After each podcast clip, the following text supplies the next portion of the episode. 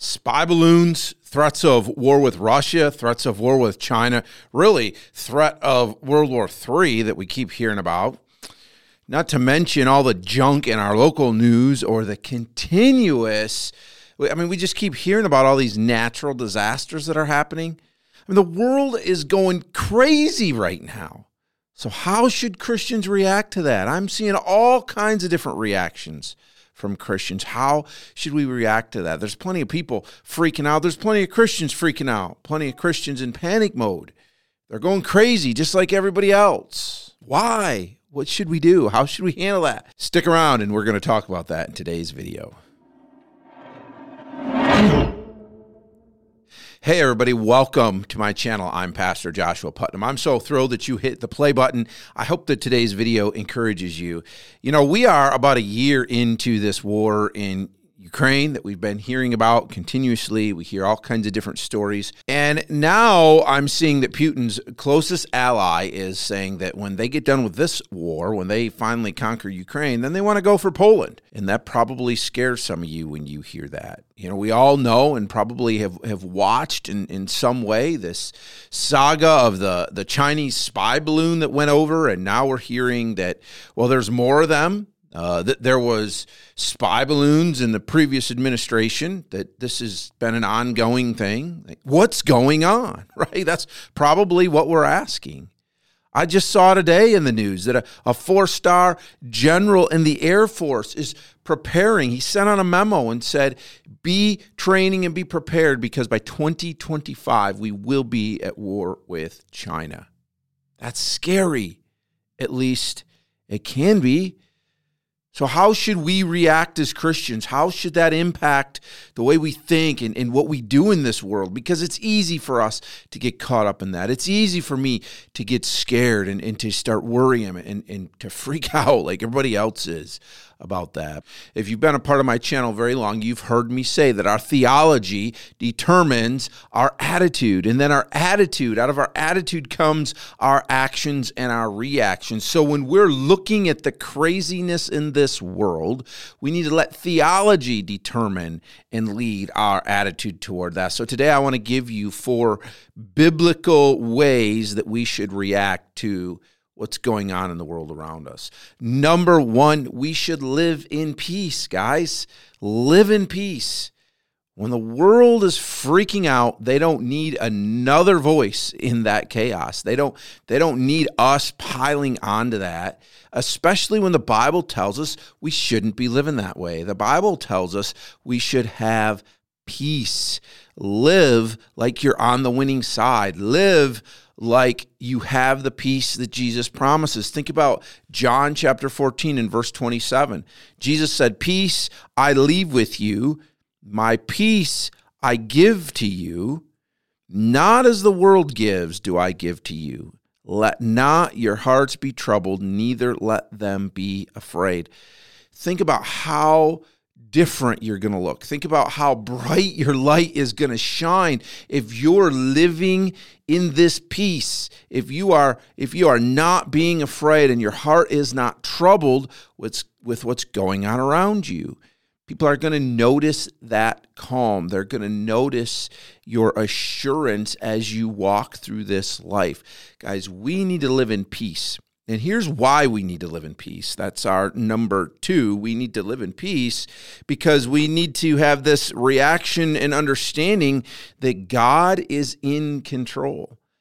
I, just, I wonder if we forget that. Or I, I know we forget that. I wonder why we so easily forget that God is in control of literally everything that's going on in the world. God is in control of it. There is not one thing that has happened in this world or that is going to happen in this world that is outside of God's control, that somehow accidentally happened because God lost track of what was going on. We didn't have a, a Chinese spy balloon come across our country the way that it did because God was distracted somewhere else.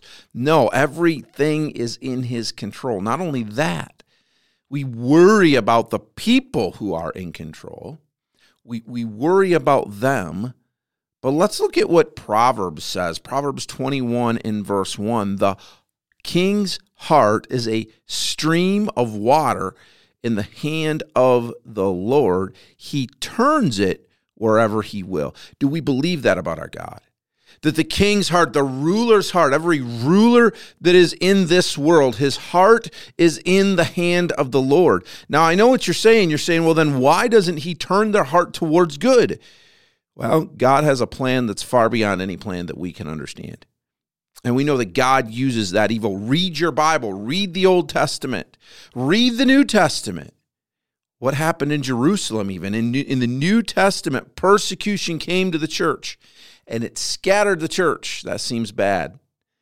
But God, God was using that to live out his purpose, and the church began to grow all through the world. God uses the things that we don't understand for his good. Look at Daniel chapter 2 and verse 21. He changes the times and seasons. He removes kings and sets up kings. When we're worried about these guys that are in control, these people that are in control of our world, we're worried about them, we're stressed about them, we're, we're listening to the chaos around us, and we're, we're becoming anxious about that. We need to realize God has put them there. Again, do we understand it? Not always. But God put a man like Pharaoh in charge in the Old Testament. God put, put other people in charge. It tells us in Scripture that Jesus came to earth at the exact right time, and God had set those rulers who eventually would condemn Jesus to the cross, He set them up for a reason to work out His plan. Every ruler is in a position, in the position they're in, because God put them there, whether it's for good or for evil, whatever they're working, God is using that and God is working his plan. We have to trust that when the world is going chaotic. We have to live in peace. We have to live with a, a just a, an assurance, a calm assurance that God is in control. Number three, here's what I want to tell you Christians, please, please, please stop being surprised. When we see bad things happen, we, we're surprised. We, we kind of freak out. It, it just amazes me at the amount of attention I'm seeing that's being given to uh, this guy, that Sam Smith, who had this performance that I haven't watched. I've seen the pictures, I've heard about it, and I believe was probably not a good performance.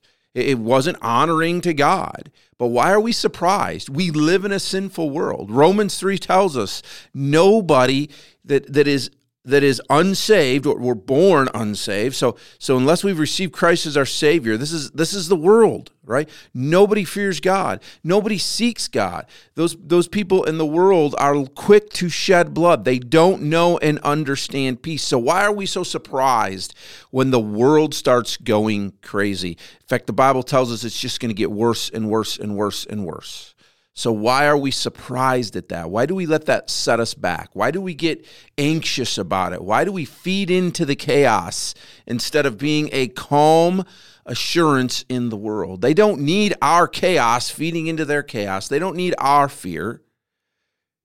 We have no reason to be fearful. This is where we live. We live in this world and we live here for a purpose, and that purpose is to bring hope to the chaos. Don't be surprised. Don't freak out. Don't let it don't let it throw you back when crazy things happen, when chaos happens, when there's threats of war or you see war or you see evil happening. It is the world we live in. We're here to bring light and we're here to bring hope. And that brings us to my fourth point. Don't run from it. Christians, please don't run from the chaos. We have this idea that we want to shelter ourselves from it. I'm a parent and it, it scares me.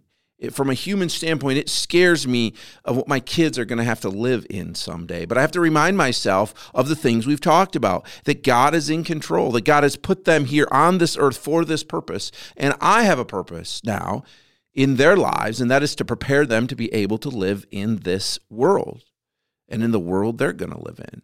I hear Christians talking about the idea that whether they're actually going to do it or not, they, they love this idea that they're going to just sell everything and go live off grid, right? Man, we think about if I could just go live all by myself in the middle of the woods somewhere and grow my own food and never have to worry about what goes on in the world. Can I ask you, what kind of purpose would there be in this life? And maybe you say, well, I want to raise my kids in that environment. No, you don't. That is not why you're here. That's not why your kids are here. You are here. Your kids are here. I'm here so that we can go. Matthew 28 19. Go make disciples. Go into the world. Don't run from the world. Go into the chaos. Don't run from the chaos.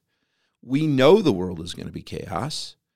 And we know that we are here to make a difference in the chaos. Then what that means is we need to be preparing our children to live fearlessly in this world, and we ourselves need to be growing in Christ and training and preparing so we too can live fearlessly in this world. Let me leave you with one last thought.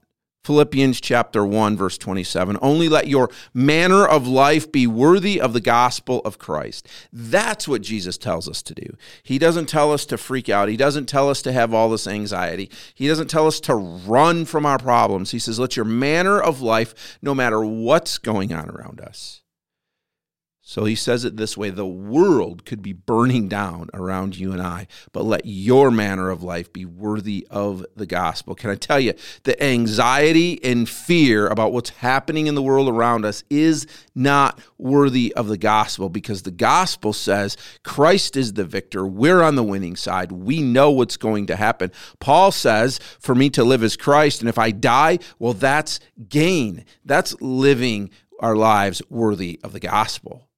Living our lives worthy of the gospel is getting out into the chaos and bringing them hope, bringing them light, bringing them the gospel, loving them where they are in the middle of all this chaos.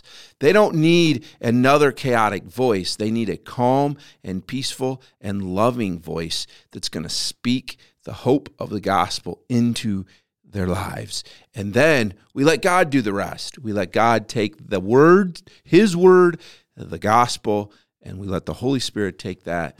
And Lord willing, we pray that they will be redeemed, they will have new life, and they too now can learn to live the peace that we have.